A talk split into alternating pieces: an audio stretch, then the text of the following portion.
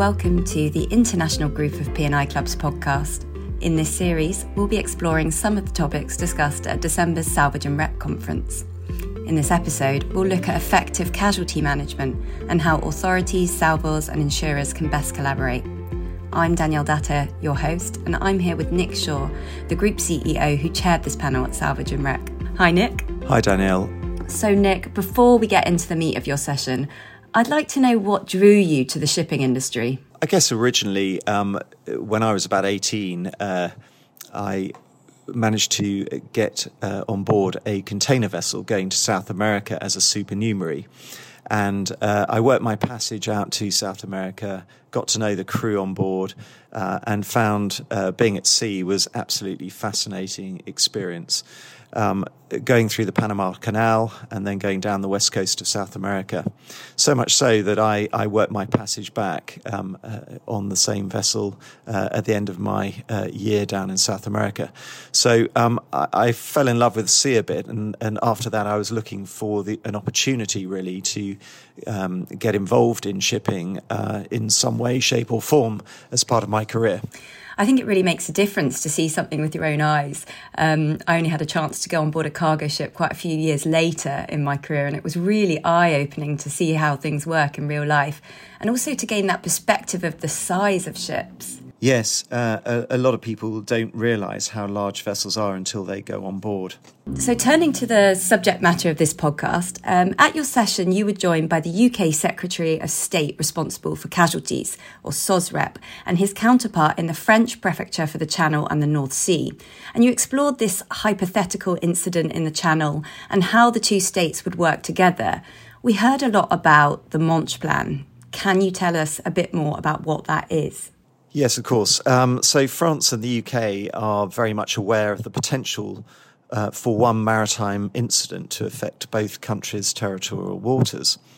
So in uh, 1978, the two offices developed an operational framework known as the Manche Plan. This provides that the two offices meet twice a year, but the main thing it does is define responsibility for action and communication in the event of a casualty. This is really important in an emergency situation, as you need to know who has the decision making power. I mean, that's absolutely right. In the session, it was definitely clear that there was a really good working relationship between those two government offices and an understanding of the need for collaboration. But I had no idea that the collaboration stretched back that far. So, is it just the UK and France that have this agreement? Well, uh, that, that's not actually right now because uh, as the agreement has proved to be successful, uh, later on Belgium and also the Channel Islands have signed up to it as well. So um, it's it's four uh, areas now. Okay, so it's looking quite good from the governmental side, but what's the what's the international group done to prepare for a serious incident in the Channel? Well, I think um, it's important to have communications in place before an incident happens. So, what we've done at the international group is develop a memorandum of agreement, uh, which we've presented to various coastal nations, um, and that facilitates communication with the right people at the group uh, and also at the um, international group P&I clubs, and also the different maritime authorities. So I suppose time is really of the essence in a casualty situation. So being able to open those lines of communication and encourage collaboration quickly is of obvious benefit to everyone. So, have the UK and France signed up to, to this memorandum of agreement? Yes, the UK as a whole has signed up, and the French administration is set up a little bit differently. Um, but there we have the French prefecture for the Channel and the North Sea, which have signed up. And um, we're working on the other two prefectures uh, in the Atlantic and the Mediterranean. That's great. So um, everyone knows who to call. What about making sure that everyone understands how to handle a casualty practically? Well, our uh, memorandum of understanding also provides um, the basis for joint training to be conducted by the group. And so, what we do is we host uh, a lot of workshops around the world. Uh, and in those workshops, uh, we explain what P&I is and what our role is in a casualty. Uh, sometimes we go through the specifics of past casualties um, or fictional scenarios, even, uh, just so that we can plan what to do. And um, the idea is that if something happened in real life, uh, then both sides will be ready.